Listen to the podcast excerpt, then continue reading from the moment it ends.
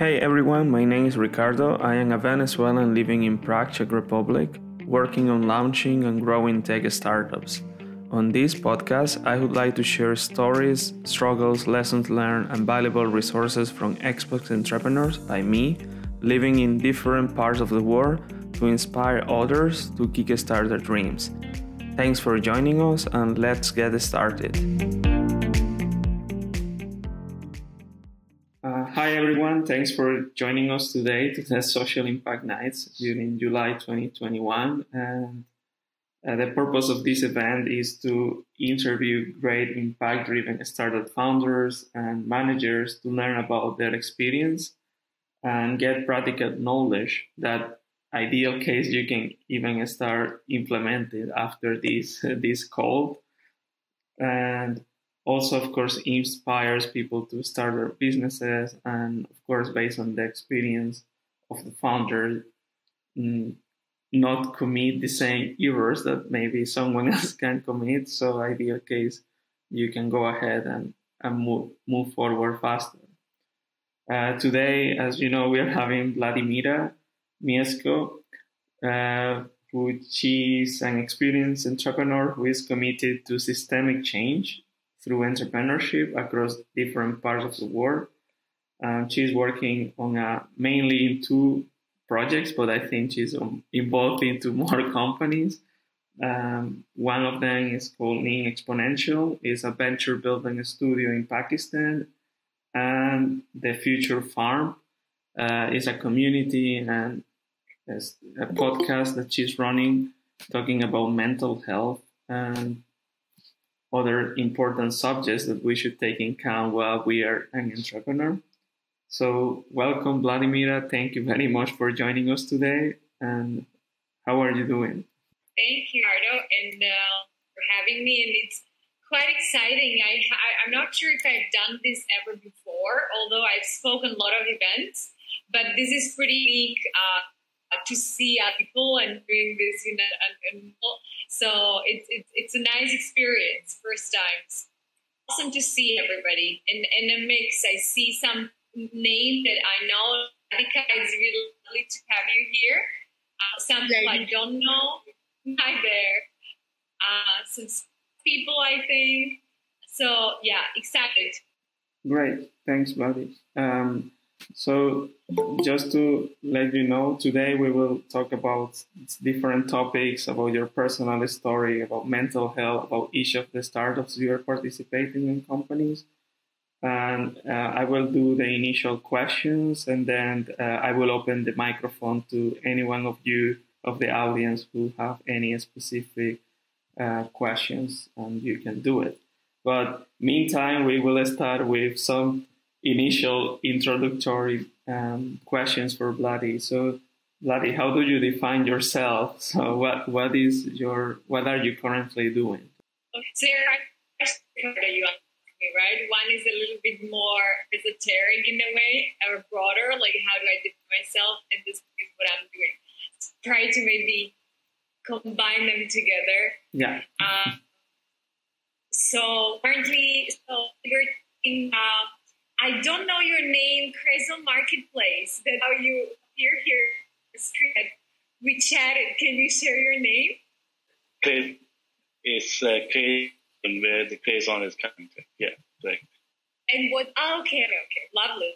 So, so we you, so you, you first. Sorry, when I was showing my name in here, it's, it might be my company account. It's being, so it shows as your company. Right. Okay. I, I do apologize. I you. no, so my name is Iqbal. Iqbal, lovely. Yes. So we were talking to Iqbal at the beginning before we started. Um, from sitting. So uh, Ricardo, I'll come to, to your question, but uh, so currently sitting in Pakistan that uh, I would never really thought of um, as somebody coming from a small town in Slovakia of 12,000 people. So some of you guys will know on this call. So when I entered Pakistan, people started sort of laughing at it. They were saying it, it is the size of one Pakistani wedding, the city I come from. So the, they immediately gave perspective.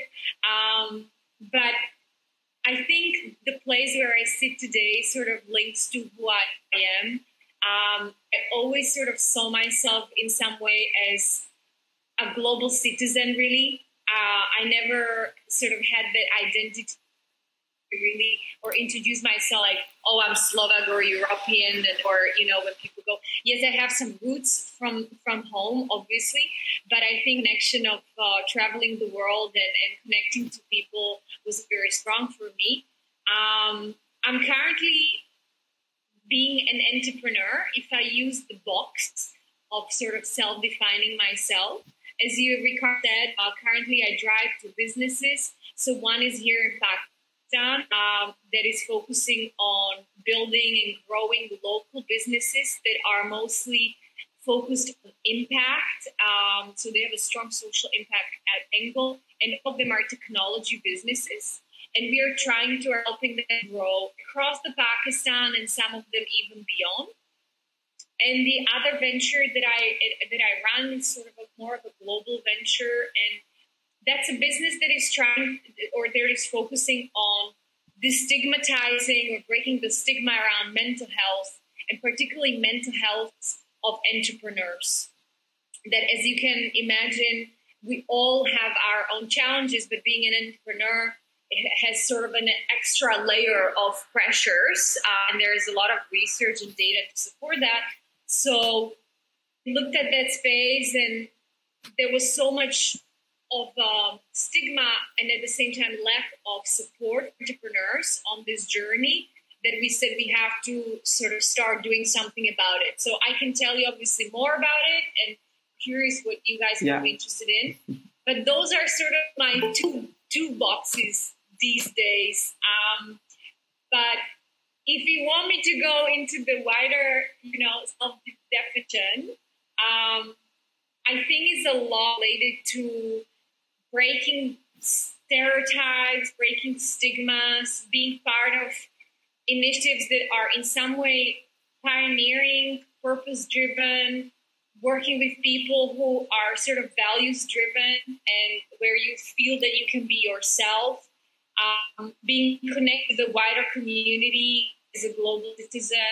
All of those are sort of some attributes that I think are could in some way define who I am. Okay, sounds amazing. So, how do you um, um, basically on your story? So you said you are located right now in Pakistan, and if you come back and reflect about the past, so how do you come to Pakistan after after being born in Slovakia and being traveling and living in several countries? So can you do a brief yeah. reflection about how how come did you arrive to to Pakistan and how do you decide to kickstart this adventure over there?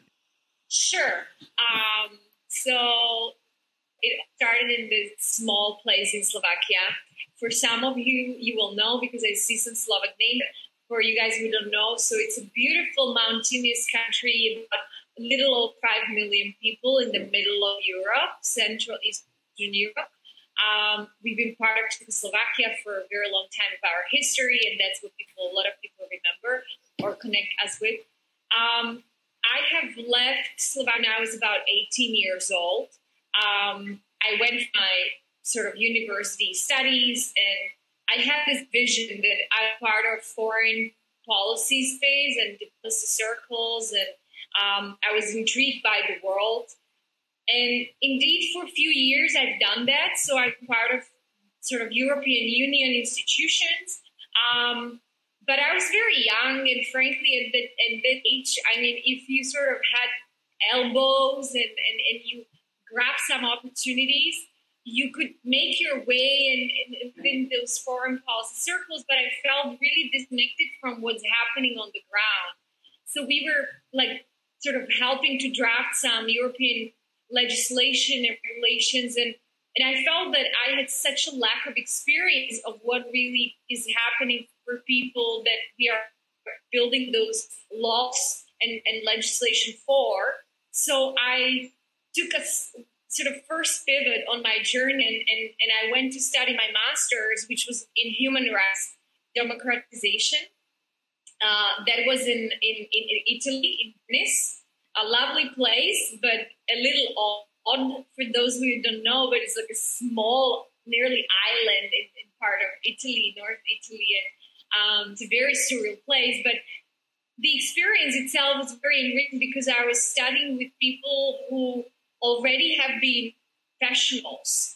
So they've had a working experiences in such a variety of spaces. There was a lot of uh, army professionals who were coming from conflict and conflict, and they were trying to sort of a human rights lens on what they were doing, and then they were to their missions. There were a lot of lawyers, uh, foreign policy uh, professionals, people like myself, and framing moment sort of on my journey because I felt that I I'm re- like I can connect to the human rights issues, to the social causes, and that sort of I would say sort of framed my value system to an extent. Um, I had an opportunity working Kosovo. It was uh, still sort of in the forming phase. Really, was it was a few years after the conflict. Uh, and again, I, I was able to work with people who were really in need. And um, we were talking about some of the very, very basic human rights. I was particularly working women uh, on topic like violence against women, right to education, um, anything you can sort of imagine on that basic rights level. Um, and and I felt that that's a, that's a place that resonates, and I can also contribute and create some value. I don't come from a family of entrepreneurs. So if you imagine, sort of what I took so far was everything sort of in a poly space or maybe more like a non-profit angle. There was yeah. nothing about entrepreneurship. My parents, well as my sister, they're all engineers. And there was also this push from my family, like, uh, if you are, if you don't become an engineer, everything else sort of softy, softy humanities. What are you going to do with your life? It's not the proper profession.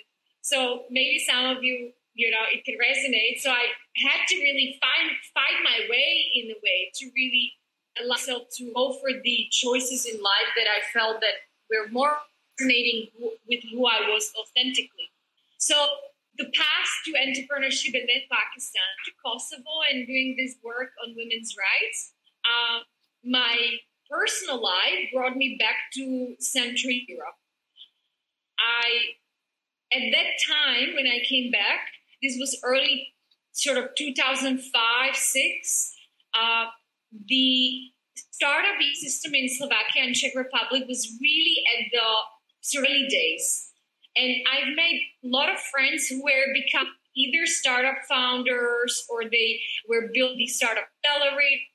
And they were first of all, they were so fun to be around. I mean, those people compared to my policy crowd, they were just, I mean, it was such an enriching mindset that they had in terms of uh, risk averse. And I mean, they were jumping off for the risk and um, they were thinking about causes and technology as an.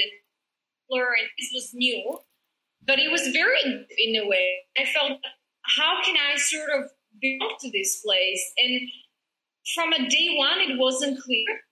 Uh, but I was sort of open enough in my mindset to do another shift in my career. So I from the policy towards entrepreneurship.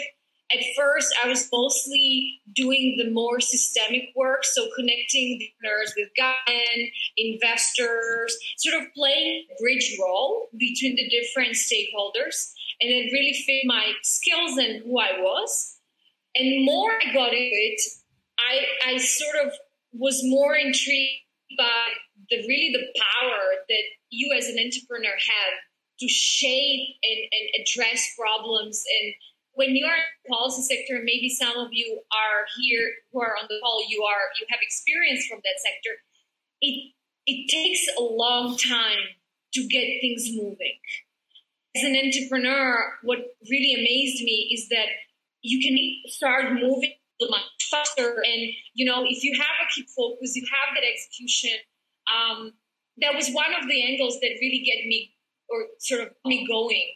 Um, so I made that shift in my career, the entrepreneurial space, moved from Slovakia, part of the building of the ecosystem.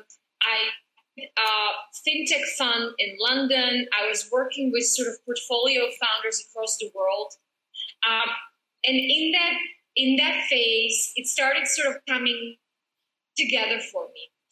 The human rights issue or social causes. So I was always intrigued to work with entrepreneurs who were thinking about beyond the financial value, beyond creating income, right, and the sort of and the financial value, I think it's it's uh, the, the sort of best way to describe it. That they were thinking about, okay, how can I address a bigger problem for the society? There it was on the social side, environmental. So they were thinking in a broader sense. So that was one.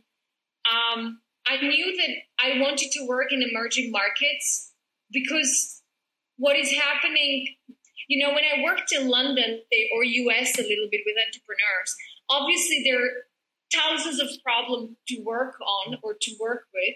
But the scale of change you can have in emerging market developing countries is immense. I, you surely impact people's lives in, in a massive way.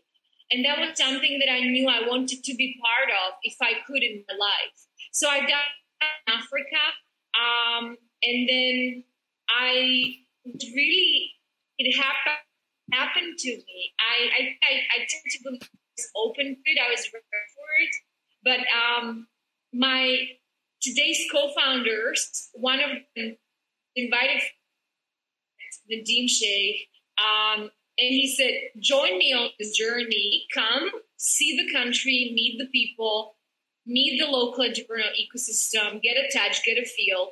Um, and I said yes, and this is three years ago. And since then, I haven't looked back. It's been it's been a beautiful journey, and I'm happy to talk more about it. But I think maybe the last thing that I'd like to say, I know this is a long answer to your question, but the journey was not straightforward. Yeah.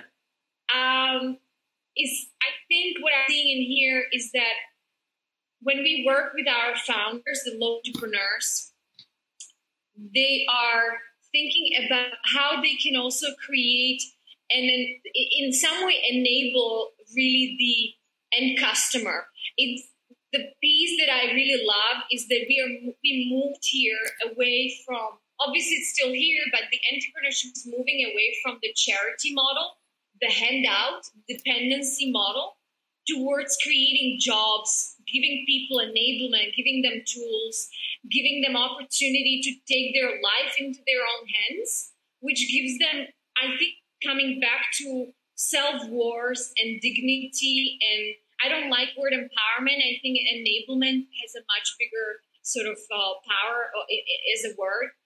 But that's what sort of gets me up and going beyond back awesome food and, and, and diverse culture and just sort of enjoying meeting those folks. So that's, I think, in a nutshell, roughly how I got here.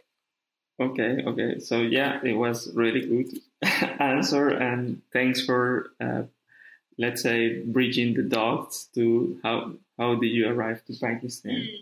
Mm. Um, so now you said you have three years on this journey, and yeah. So yes. how how this journey has evolved for you, and what industries and needs are you currently solving uh, as a priority number one for the Pakistani entrepreneurial scene, mm. let's say. So I came here to work with a company that was in, it was a part of a, one of the biggest telco companies in Pakistan. And I was uh, working with, so I'll just put it out there because the Pakistani crowd will know, but I was working with JazzCash, which is a mobile wallet that is sort of aiming for also providing the sort of financial inclusion, uh, digitizing the access for people uh, to financial services. So that was sort of my entry point. Uh, that that took for about about a year, and after that, I sort of entered. And what we are doing today is some we call financial wellness, which goes beyond financial inclusion. So to simplify it, I mean, if you think about financial inclusion, it, for a long, long time, we understood it as the need of people to have a bank account.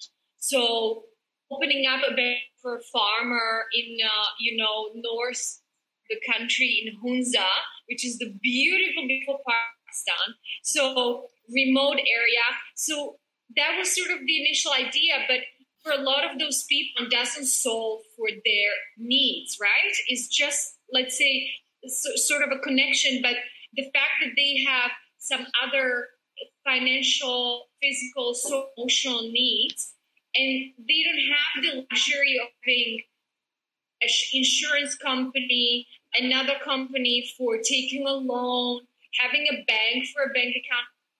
The idea is for those people that are using a most of the time it's basic phone, but although the penetration of smartphones is rising in Pakistan as a really a tool of enablement, we are coming in as Neem Exponential, so that's the name of our venture here in Pakistan, and we're helping this agricultural tech company to bring financial services into their offering, and that's the financial wellness concept. So through the platform, through the phone, tomorrow the, the, the company will be able to provide to the farmer a loan, very basic loan, a very basic insurance. So let's say insure his crop or her crop eh, or her livestock, better say, because women are mostly working in livestock here, not so much crop, against bad weather. So bringing financial services through different I would say businesses in different areas. So I just mentioned agriculture, but we have a business that is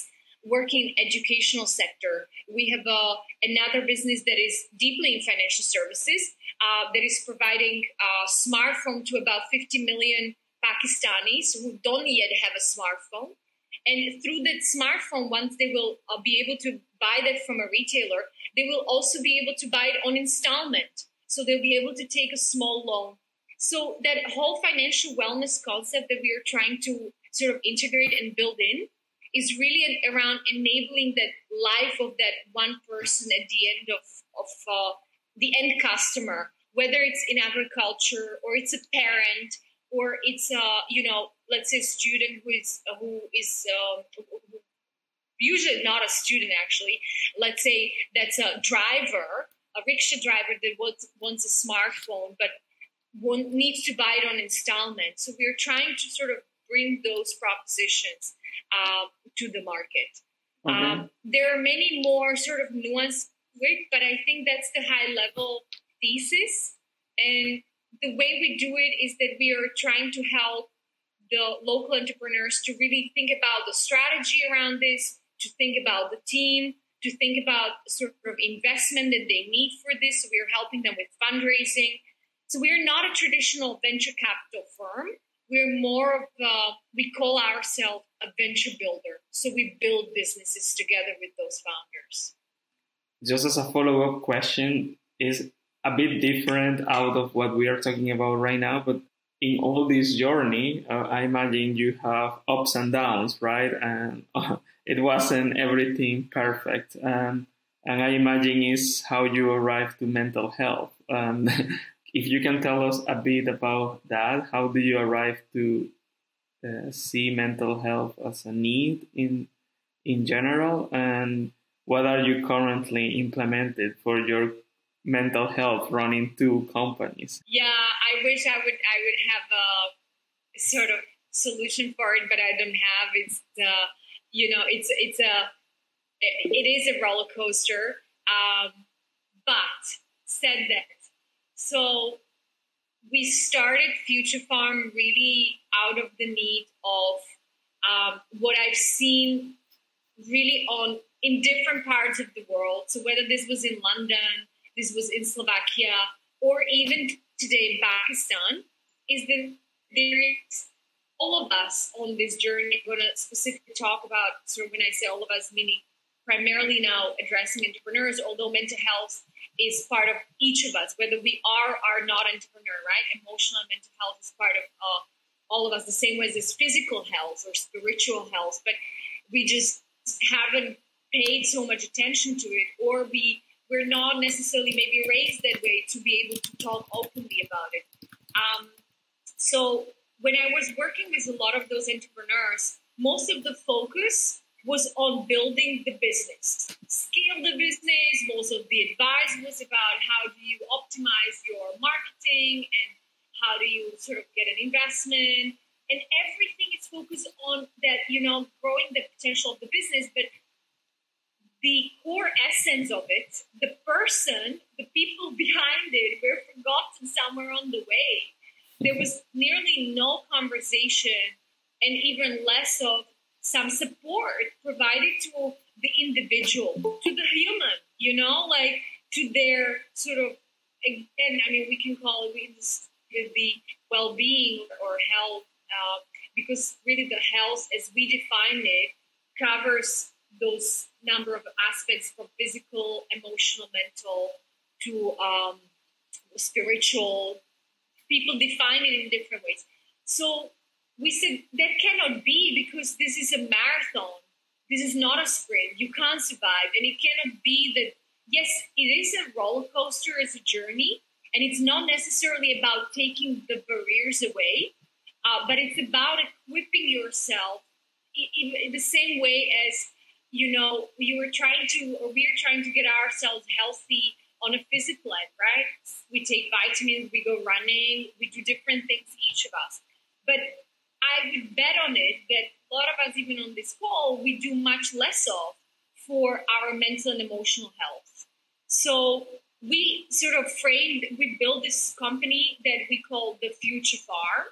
Um, the idea is to open a conversation about mental health globally among entrepreneurs that we feel more safe to talk about it. We have a podcast where we bring entrepreneurs and they talk about those moments of doubts, the moments when they were vulnerable, the moments that were hard, and they also talk about very openly, you know, just how difficult it is and that it is okay to express the emotion out there and, and look for some support and connection and then we also talk a little bit about what are some of those tools, because there are ways.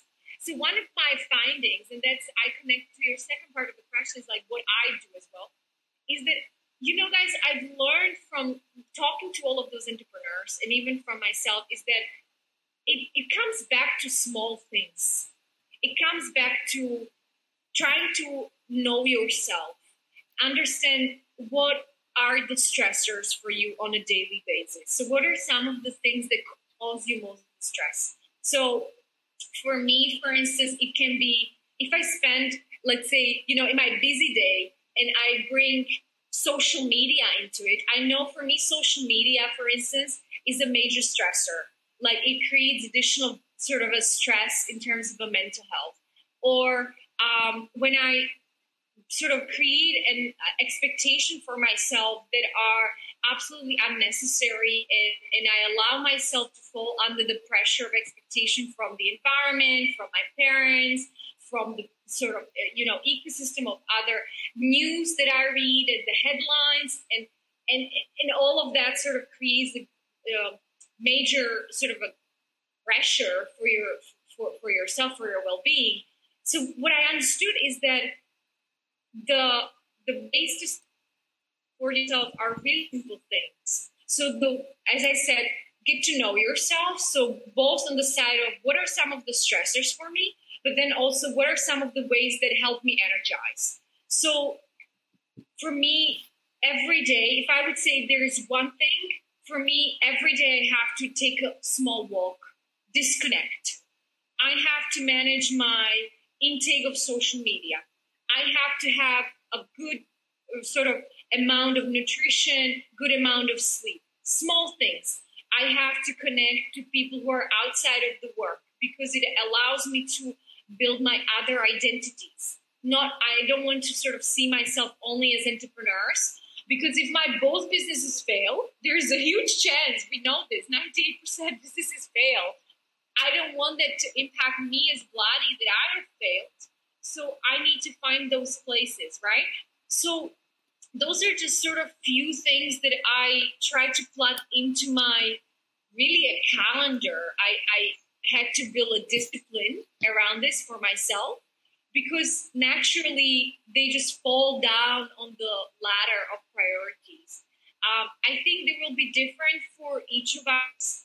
Uh, and maybe if I would encourage like one small things to do uh, for each other is for yourself is to get a pen and a paper and, and, and do a little bit of that exercise. Like, what are those things for me that cause me stress? Be aware of them and, and, and try to watch out for them. And at the same time, what are the things that energize me and help me sort of bring myself back to balance, right? Although I'm not sure if there is a balance, the balance keeps going up and down.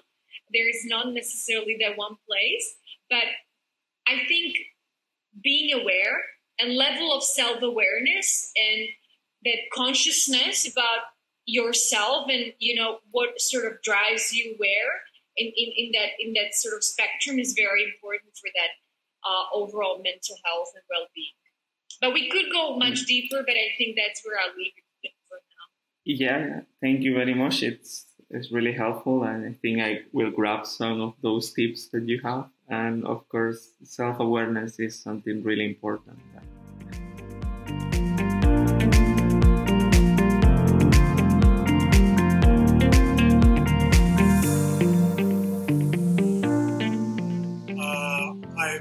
my name is Tajdar. I'm joining you guys from Islamabad, Pakistan. Hi. Um, I just want to start with saying uh, thank you. I really appreciate you sharing very openly and very uh, transparently some of the things that I'm sure were a lot harder uh, than you, they were talking about. Uh, so I guess my curiosity right now is uh, I was resonating with a lot of the stuff that you were talking about, specifically in regards to mental health, especially when we look at kind of removing the layers and finding human beings at the core uh, who are thrust into a number of situations, especially I'd say with larger experience for Pakistan, I see patterns within uh, our discourse, not just at work, but within uh, other cultural spheres as well. My question would be if you're when you're looking at financial enablement, what mm. what are some of the challenges right now that Neem is especially interested in? You mentioned agri-tech. Uh, and you mentioned uh, accessibility to mobiles. Uh, this is from the technological and financial enablement part of the component of perhaps another uh, social enterprise that kind of, well, my question is beyond financial enablement and beyond uh, tech enablement, are there any particular challenges that you're looking at, especially when Pakistan is concerned? Mm. Thank you. Uh, and lovely to connect to you. I mean, uh, I'm a big fan of uh, Islamabad. Also, it's a it's a great place, beautiful, uh, surrounded by beautiful nature and mountains. I always enjoy to go there. Um, so nice to connect to you, Tajdar. Uh, thank you for the question. So, at the moment, we are open to, I would say, companies from really diverse sectors whether we are on a lookout for a healthcare company, uh, we are looking on a prop tech, so property technology. So when you think about real estate, um, we are looking still very intensively in financial services, the agriculture, education. The reason I'm saying those companies as a verticals or sectors is that we sort of understood that nearly every aspect of our life or the, the part of society that we are serving uh, or need on, on the on, uh, on the market in some way needs financial services as an enablement. So whether you think of a healthcare or agricultural education, there is a need for embedding. We calling we calling it an embedded finance concept or financial wellness as a, as a core. But the embedded or integrated finance can be really in any sector. So if there are companies in Pakistan that are looking for integrating financial services into their offering to their core customers, whether that's an individual or it is a let's say a SME, small medium enterprise or micro uh, enterprise like the Kriana stores that a lot of you will guys will be familiar with. We are interested to work with them. Obviously, we always try to look for a fit, but that's I think what really defines us is that looking for the need of integrating financial services in those different areas of the industry. These, those are just some that I mentioned that have that need. I think the other piece that I would like to highlight is that we are also looking heavily on um, gender gap and gender inclusion, particularly around women. So, for instance, in uh, the agri-tech business, at the moment, we are very uh, actively working on sort of reaching women farmers. So we have understood that they form a major part of agriculture force in Pakistan, but they're not at the receiving end. Let's say women farmers don't have access to take a loan or need or also they have a limited access to those advisory services that let's say the company we work with provides. So we're trying to find innovative ways to sort of not close necessarily yet because that's a long journey but minimize the gender gap. And that really goes across the mobile adoption. So the smartphones education sector that we have uh, the agriculture so that's another strong aspect that is important for us but i would say again different areas of industries that you can think of, and all of them sort of need the financial services enablement. So that's where we come in as, as uh, subject matter experts. Hopefully, that gives you a better idea. Yes, thank you. Thank you for that detail, Angela. I really appreciate it. Okay, so thank you, Vladi, for the answer. And anyone have any other question, guys? Hi, so thank you for the talk, Vladi. So I have like quite few questions. So first of all, like I would like to introduce okay. myself. So so I have worked like my background is from accounting and finance. I worked at a private equity firm, then I moved into the startup space, and I also tried my hands on consulting and development work. So, uh, so it's like very interesting when you're from the finance, but you're integrating it with the impact. Then you feel like you are doing like something that is tangible and also intangible. So this is like where I come from. Uh, I have like three to four questions. First of all, it was like a very nice, nice discussion. So you mentioned that you worked uh, in Africa, and uh, I just want to have a perspective of how Pakistan is different from African countries and also from the other Asian countries, because many people say that uh, many people like compare Pakistan with Indonesia that they have many unicorns and things like that. So how Pakistan is different from African countries and also other Asian countries? Yeah, thank you, Radhika, and uh, it's really nice to hear. You know, you you you hear and see you here. Uh, for the others, we've met with Radhika in person, so there is a little bit of connection. So it's always lovely to uh, reconnect, reunite. Um, so I would say for so first thing to put things into context. So when we sp- speak about Africa, Africa is a huge continent with help me here. How many countries? I believe it's fifty-one. Maybe that I overshoot it. I I, I am googling yeah, it. So. okay, but okay. So Google, 54. Google 54. Okay, good. So I didn't overshoot it that that bad. Um, so I think this is something to keep in mind, right? Uh, that when we speak of Africa, it's very important to keep the perspective in mind. So, for instance, I have done uh, work primarily in Ghana and Kenya. Uh, at the moment, for instance, we work uh, quite intensely with South Africa, which is has been much more developed on the journey also when it comes to let's say the entrepreneurial ecosystem and the needs uh, on, on the market as well so i would say that something that we need to keep in mind, and, and it's hard to generalize. But I will tell you, Radhika, from my experience, right? So it was very interesting because I've done my work in Kenya when it was in a similar sort of uh, phase as Pakistan is right now. It, it was sort of uh, hitting that growth curve, uh, the exponential curve, really. Uh, we were just talking with Ricardo that uh, you will probably know, but for the for everybody else, is that in Pakistan, just now in this first half, half of a year, we have raised, well, Pakistani companies have raised about 120 million dollars of funding, which is already a double of the total amount raised in 2020. So really, we're sort of hitting the you know curve that is the, both on the interest of the international investors, the digitizing. Pro, I mean, to a big extent, COVID also helps in terms of the uptake of the of the digital uh, tools uh, from the customers. But Radhika, your question. So when I did my work in Kenya, it was really seen as the hot hub for sort of startup ecosystem, digital uh, uh, digitizing. Uh, the financial services were really booming, and that's where we have done our work.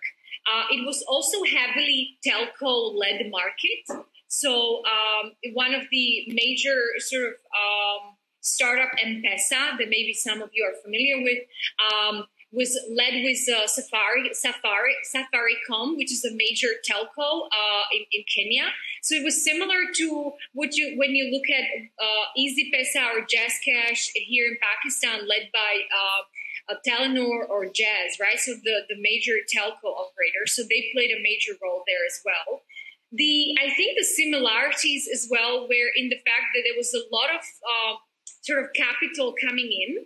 The entrepreneurs were really savvy. However, there was a lack of experience and, and, and that was coming really from the place of the, the local founders, entrepreneurs, just did not have that many opportunities as somebody who was, let's say, uh, sitting in London or for that matter in Slovakia.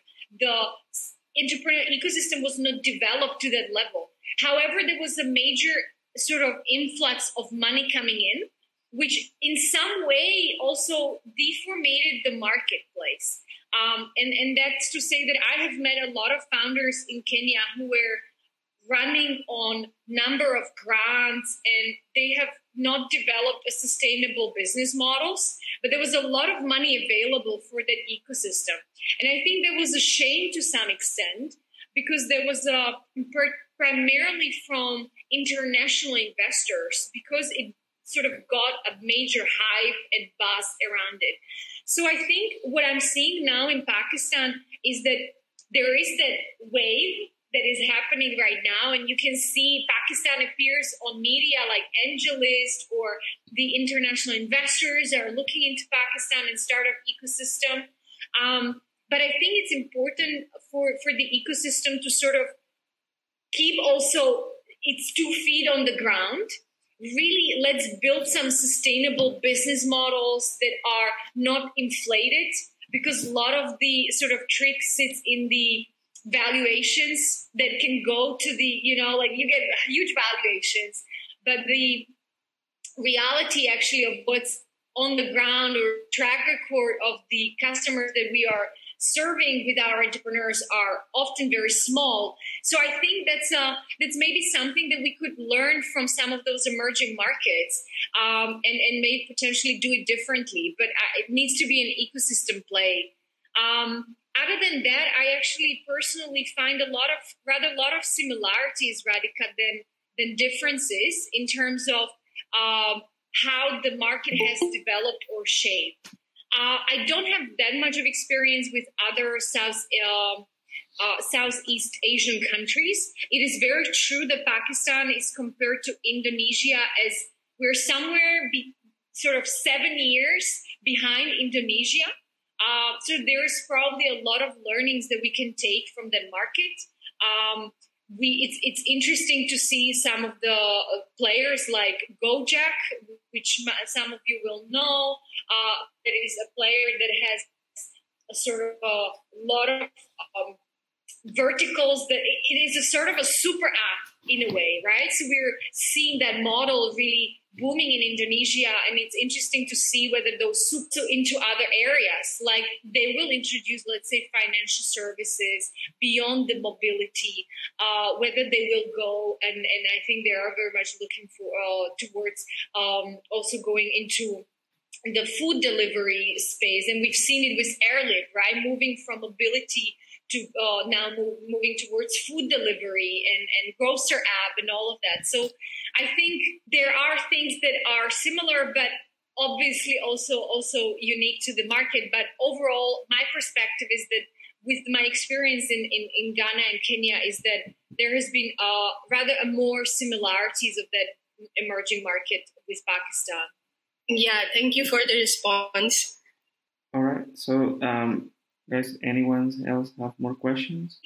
Dagstar, so uh, was raising a hand, and but Radhika, maybe if you have, I don't know, Ricardo, you see if we have time and how we're doing.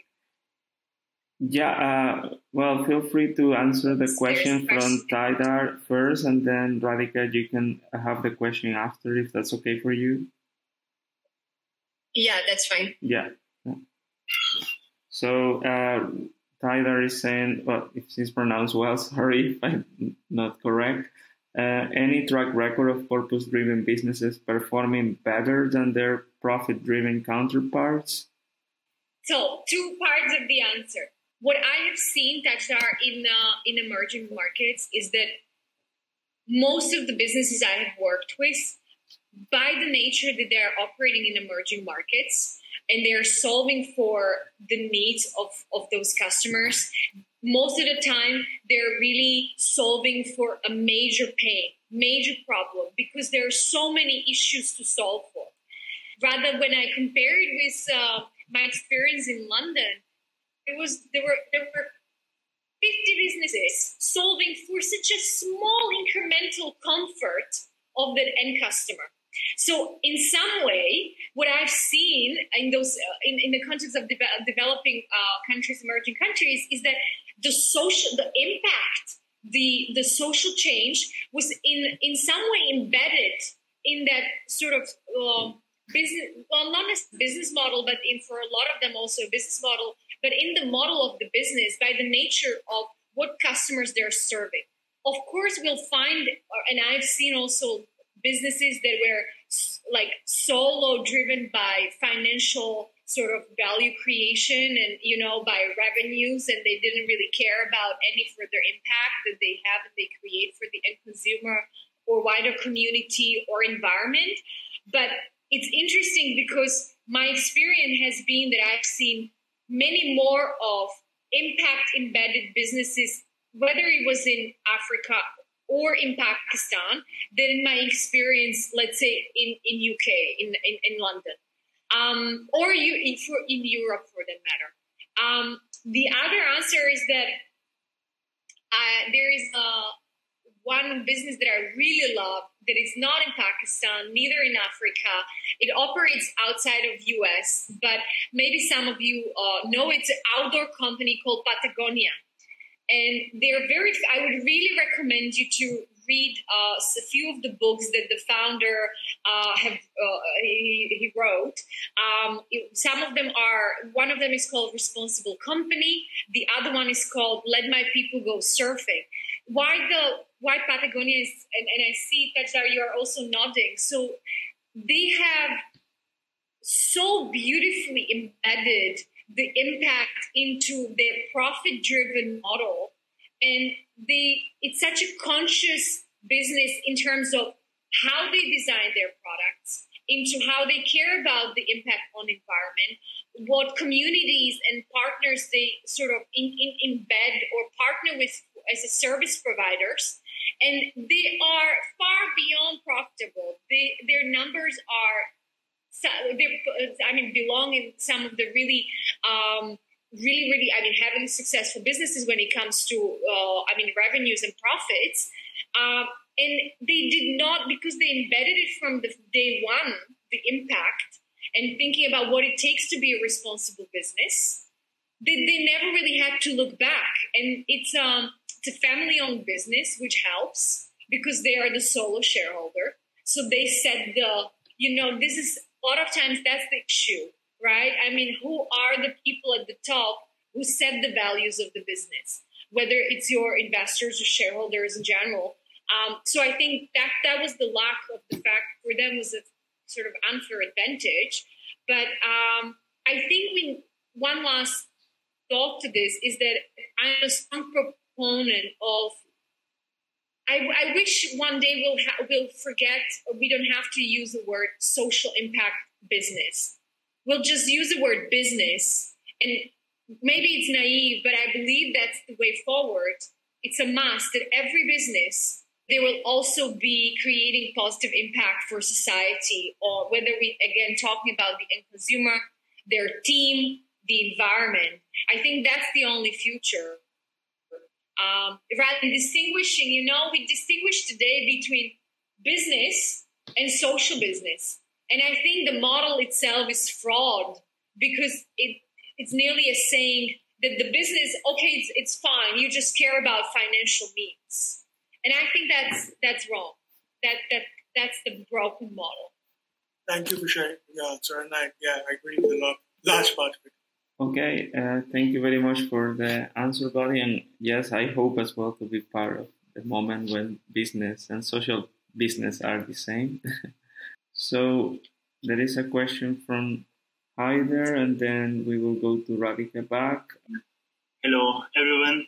Uh, I just completed my electrical engineering from uh, last year, and uh, I have a question regarding how can I get the funding and uh, how can uh, we attract the international uh, investors for the Pakistan because last year when COVID started, last year when COVID started, it, it, was a startup by um, the UVC report.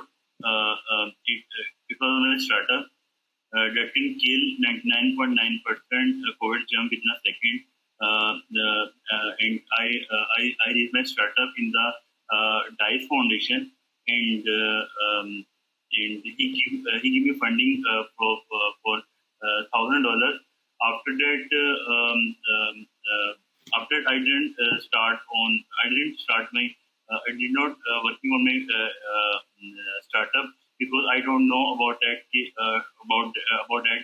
how can how can I, I how can I attract the attract the international international investors so that's uh, my question. Yeah. Thank you. Nice to meet you, Haider. Uh, so I would say two things, and hope they will help, uh, and, and, maybe they will be an indirect response to your question. So my first thought was whether you have considered getting a business co-founder, and that is uh, because so you mentioned that you uh, graduated from uh, engineering degree, right? And it might be useful for you to look for a business co-founder for your business. So somebody excited about the idea that you have and somebody who can help and is let's say plugged into the business ecosystem the entrepreneur ecosystem in pakistan and can be thinking with you about how do we plug into the let's say startup accelerators or uh, find some mentors and potentially yes also look for some investment but my first thought was, first of all, solo, being a solo founder. So I'm assuming that you are at the moment on your own. Is that true? I guess you are a so yeah, yeah. So you're nodding. So you're a solo founder. So I would say have a look out, have a think about getting a business co-founder, somebody who complements you from that business angle, somebody who already maybe has a connectivity and understands how the waters, you know, of that entrepreneurial ecosystem in Pakistan flow. So that would be sort of my first uh, recommendation. Um, the other would be I would suggest to you to plug in to some of those existing support networks. There's actually quite a lot of those networks. I'm not sure where are you based, which country, which part of Pakistan. I'm from Lahore from Lahore. So beautiful. Lahore has National Incubation Center. Lahore has LUMS community, right? That is around the, the university. I would suggest plug into those. Talk to people who are there. Speak to them about your business. They, you will give. They will get you feedback on your idea. They might tell you, is it ready for investment? Maybe you don't need an investor maybe I would even say forget about investor and build a sustainable model from day one. But that's uh, sometimes the harder way to do it. But I think Haider, before you even think about an investor, maybe think about those things. One is plugged into those ecosystem. talk to people about your business idea, show them presentation or whatever you have, a one pager, get the feedback, and ask whether it's ready for investors, and they can connect you. The second would be think about the business co-founder. I think investor can follow. Yeah, actually. Thank you for that. Yeah, so if I Good can complement the answer from Vladi, so from my experience, I think sometimes you need to, uh, let's say that even if you're not looking for the investors now, but um, you are more or less selling your your business idea. So if you find co-founders, you will be kind of practicing for the future of onboarding investors because if the founders if you as a founder can onboard your team members and your co-founders is because uh, potentially the the idea have a future and because they will join you right uh, to the vision. And then the investors as well maybe will follow after you build something uh, as a prototype or or something that you have certain traction maybe yeah so that was just a, a, a complimentary comment from my side but maybe that it could be helpful in your journey. Yeah, thank you for that. yeah so of course and of course always look for people who can complement your knowledge like um, to build the entire company right? Like marketing business or software development or design. So in the case of a tech startup of course if i am assuming that. So if i'm going to move to the next questions i think so radhika go ahead Okay, so uh, there was a startup which had to shut down due to uh, as like it ran out of cash, but it was like previously uh, funded by the investor. So I just want to know that how failure impacts uh, investors. Obviously, like they have the portfolio and everything, but how does it impact on their mental health? Uh, like the startup they previously funded, but later on it couldn't raise further funding or it ran out of the cash. So how does uh, failure impact to, to the VCs? Uh, are you asking, Radhika? Good question. It'll just help me understand a little better. So, are you asking how is the so? Let's say if I'm a founder and my business doesn't make it because I run out of cash, are you asking about what, how does that impact my potential uh, in front of investors for the future? And No, then no. you mentioned also mental health. Okay, So sorry. those who who have like previously uh, gave you the money, like you needed further amount of money and you ran out of cash. So how does it impact uh, on their mental health? Like it was a failure because they gave them the money. Later on, they ran out of the Ah, money. Yes, yes, Yeah. I understand. Okay, I understand. You know, first of all, it's important that it's a good question. It's a it's a rare question because um, usually we look at investors with as this sort of uh, very special persona. We, you know, there is a power dynamic, very clear power dynamic, right? Those are usually seen as people. Obviously, they have money, and and and, and usually we are in the in is sort of in the position of need, uh, so that the power dynamic plays out. But I think what is very important is that we look at them also as humans, just to. And I'll come back to your question, um, just to give you sort of a m- more experience. So when we were starting Future Farm, which is about the mental health of entrepreneurs, we also talked a lot of investors around the globe. And one of the usual answers, which surprised me, and we got that answer a lot from investors, was why don't you do something for us as well? Our mental health is heavily impacted. This business of being an investor is really tough. So the answer from them was that they also find themselves under a lot of pressure. They find themselves a lot as that in a hamster wheel.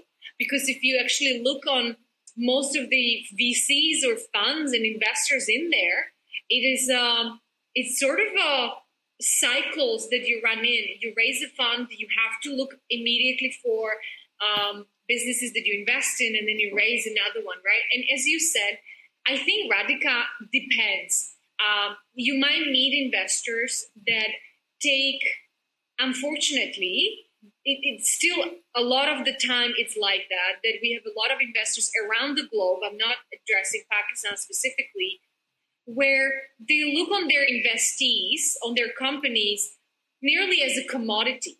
the, the, the investor's business is a, is a risk business where they know they have a portfolio.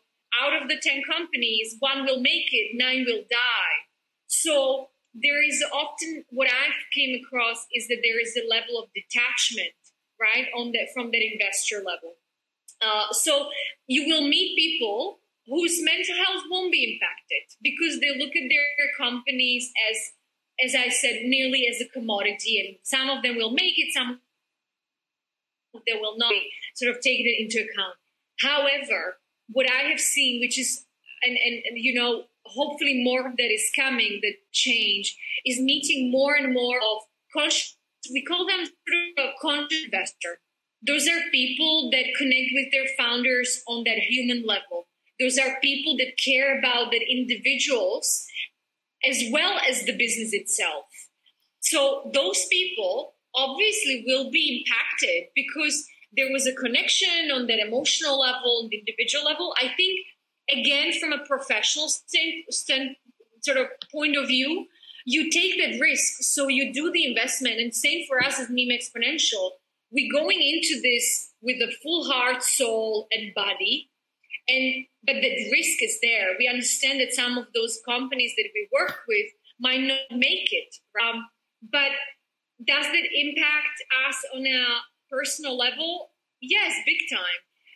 At the same time, do we believe that the founding team or that the founders that we invested in because we believed into them as individuals will maybe find the pivot? Will they be able to build another venture? I think so. There's a so because we invest into people and the potential of that founder or founding team, then I think the the crash or that disappointment is much smaller because ideas crash for all kinds of reasons. But that the talent, the potential of the founding team that we are betting on, we believe that they can take it into different um, journey or different it's a, either a different company or they pivot their model etc so um, you'll you'll meet with different reactions. That's sort of uh, my my i think my answer. And let's hope that more conscious investors will be uh, coming up. Yeah thank you. All right April, feel free to make your question. Sure thank you so much. Um, really interesting conversation, to be honest, I must say. And although you guys are not asking any question to me because I'm not part of that, but I really feel that um, the Heather's question, the Radhika's question is really interesting where they need it. I've been going through that journey, so Vladimir has already added a lot more value to it.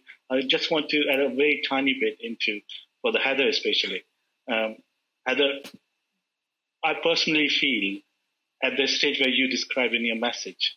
I think rather than focusing on investment, focus on because the investor, like um, Ricardo said and Vladimir said, the investor will come behind you. Investment is is definitely good, but as soon as you look for investors, you lose the core concept of your product. And I feel at this stage where you're literally coming out from university and you are fully energetic and you have a huge life in front of you and you can go and fall and stand and, and do a lot of things. But you don't really need investors. What you need are good team partners who potentially go through this difficult journey with you.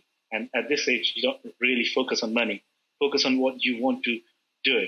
I think the uh, um, I mentioned about purpose-driven versus um, profit-driven organization.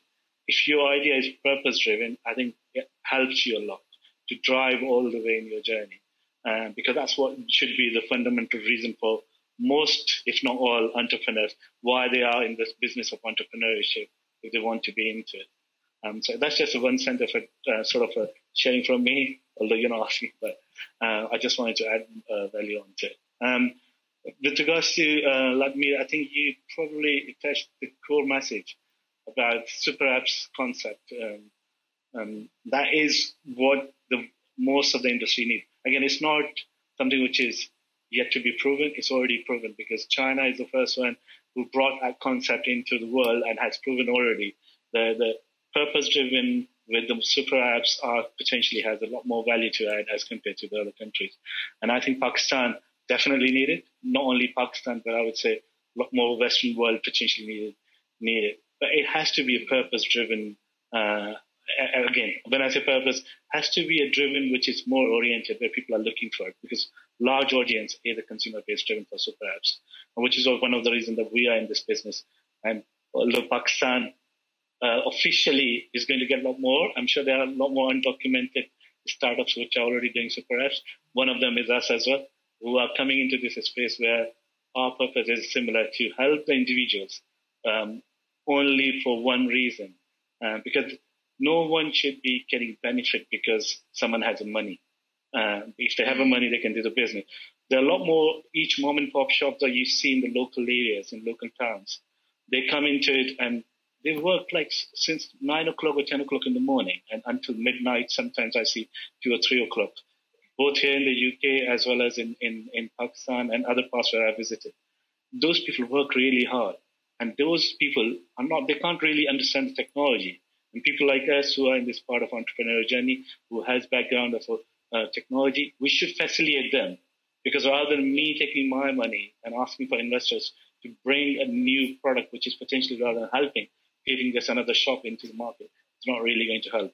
So our objective should be to drive it. So how, I mean, if, if you guys are driving that purpose-driven uh, entrepreneurials, are there any forums that you guys have where people like us who can come and talk about those things? Because, like I said, people like Heather and myself, and be a lot more people like us who, who, who don't have a huge uh, background of having a financial support. But at the same time, we are very much purpose driven. So how do we come forward? How do we come and talk about those things um, and then get a benefits from it? And like this one is one of the forums. It's probably my first forum that I've come forward in in like the last 25 years. Um, it's a long journey. Um, most people die by then, but I'm still surviving. so yeah, um, is, is, there anything that you can help us on that? Uh, I know it's a lot yeah, more I've said, so apologies on that.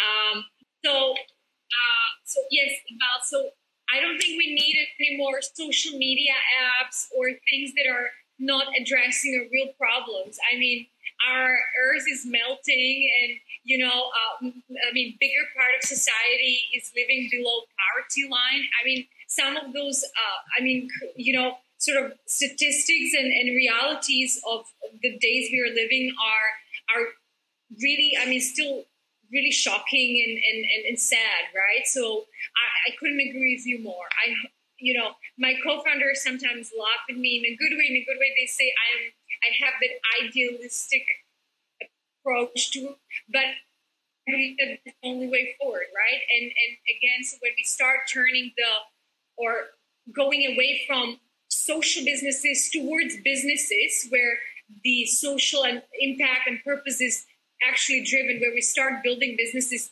that are solving for some real needs. Um, in how Neem Exponential is solving this and how we can, you know, help.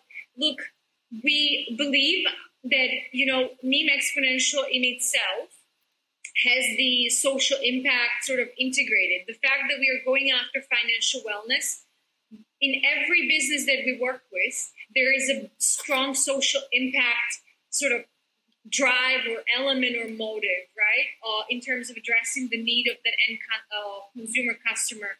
Um, so for us, really, it was at the core of why we founded Neem Exponential. So we are not working with any company that is solo profit driven and is not thinking about those aspects. In terms of how we can potentially work together, or how companies like yourself, how we can collaborate, I think look, it's beautiful what Ricardo have created today that we have a forum like this that we can connect. Um, I would say there are a number of other sort of networks and companies that I know of that are thinking about this actively. So I would say even yourself, if you can start having a more of a voice around this, whether this is through your social media like LinkedIn or be part of forums like this where you also you know not only be a participant, you can also use your voice to amplify that message.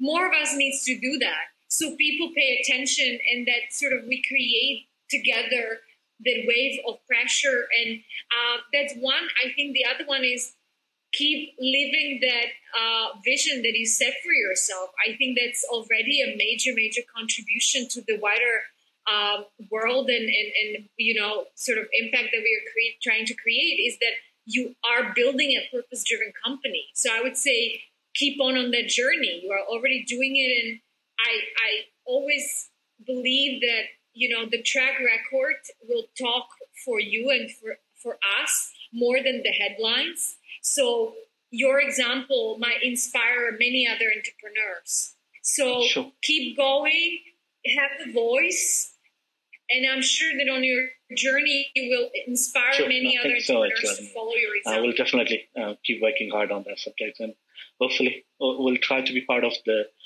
problem rather than part of the other side of the investment world to, to, to solve the solution. So to bring the solution. Yeah, there is a Thank big you. need for that. No, definitely. Thank you. Yes, thank you very much, Iqbal. Um, then my question is about, all right, do you have any uh, specific books, podcasts, or any uh, source where you read and help you in your journey that you consider really valuable? It can be only one or two because I imagine, of course, there is actually the opposite of overwhelm of information currently, right? But yeah. So the one, okay, two books, one podcast. So I'll start with the podcast.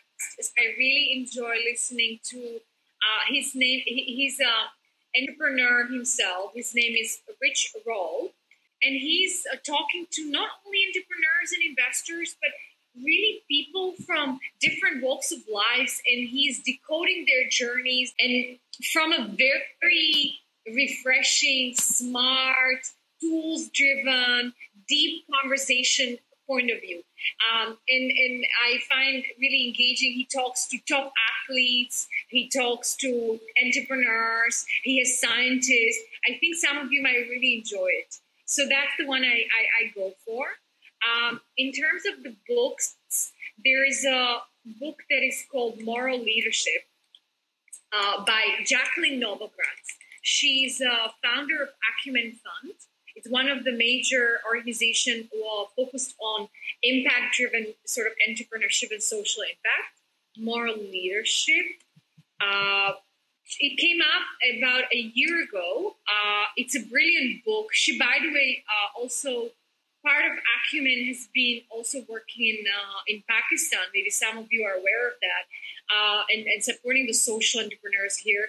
The book is really about some of the sort of elements that we discussed today that is that we are ready for a different type of leadership.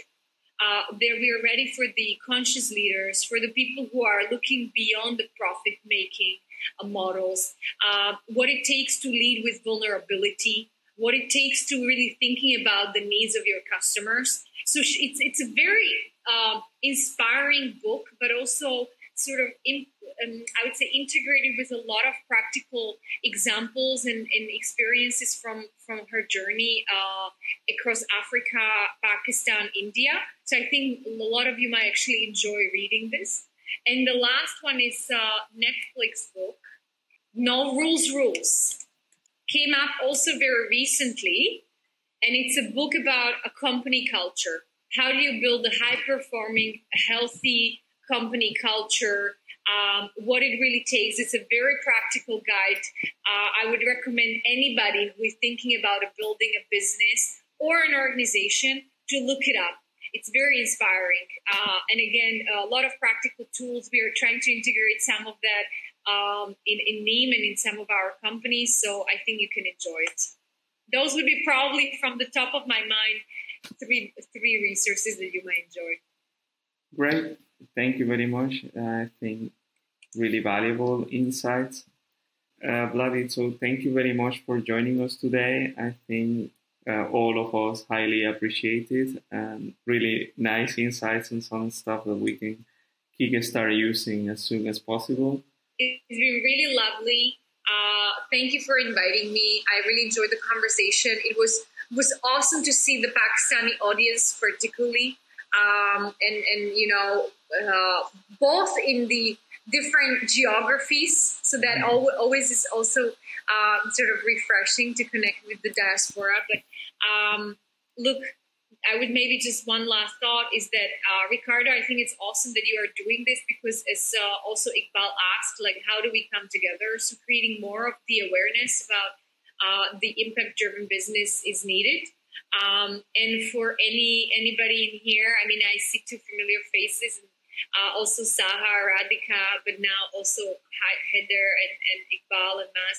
Um, keep going on your own journey, whether that's being a part of a business or working with uh, building your own idea or being part of a wider network. Um, keep asking the big question to yourself, take care of your well being, think about what drives you and excites you in life. And uh, I always say it's, it's just too short to spend it on something that, you know, is primarily only about creating money. We all have to pay our rents and take care of our families, so that's there. Uh, but if you can do a few more more things beyond that that give you that joy and uh, purpose and meaning in life, I think go after it. Can I just add one last word into it, Vladimira? Apologies on that.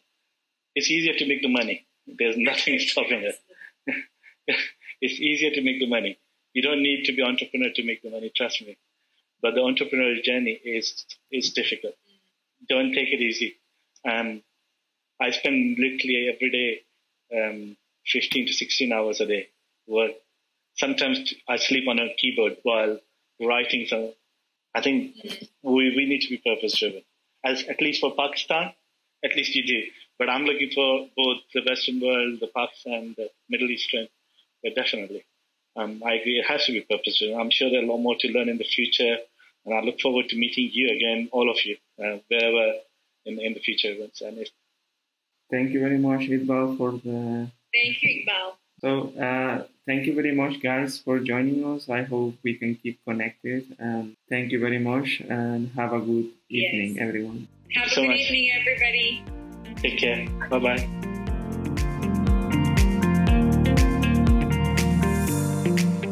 Thank you very much for joining us. We hope you have gained valuable insights that you can apply just after listening to this episode. Please feel free to share it with your friends and looking forward to seeing you in the next episode.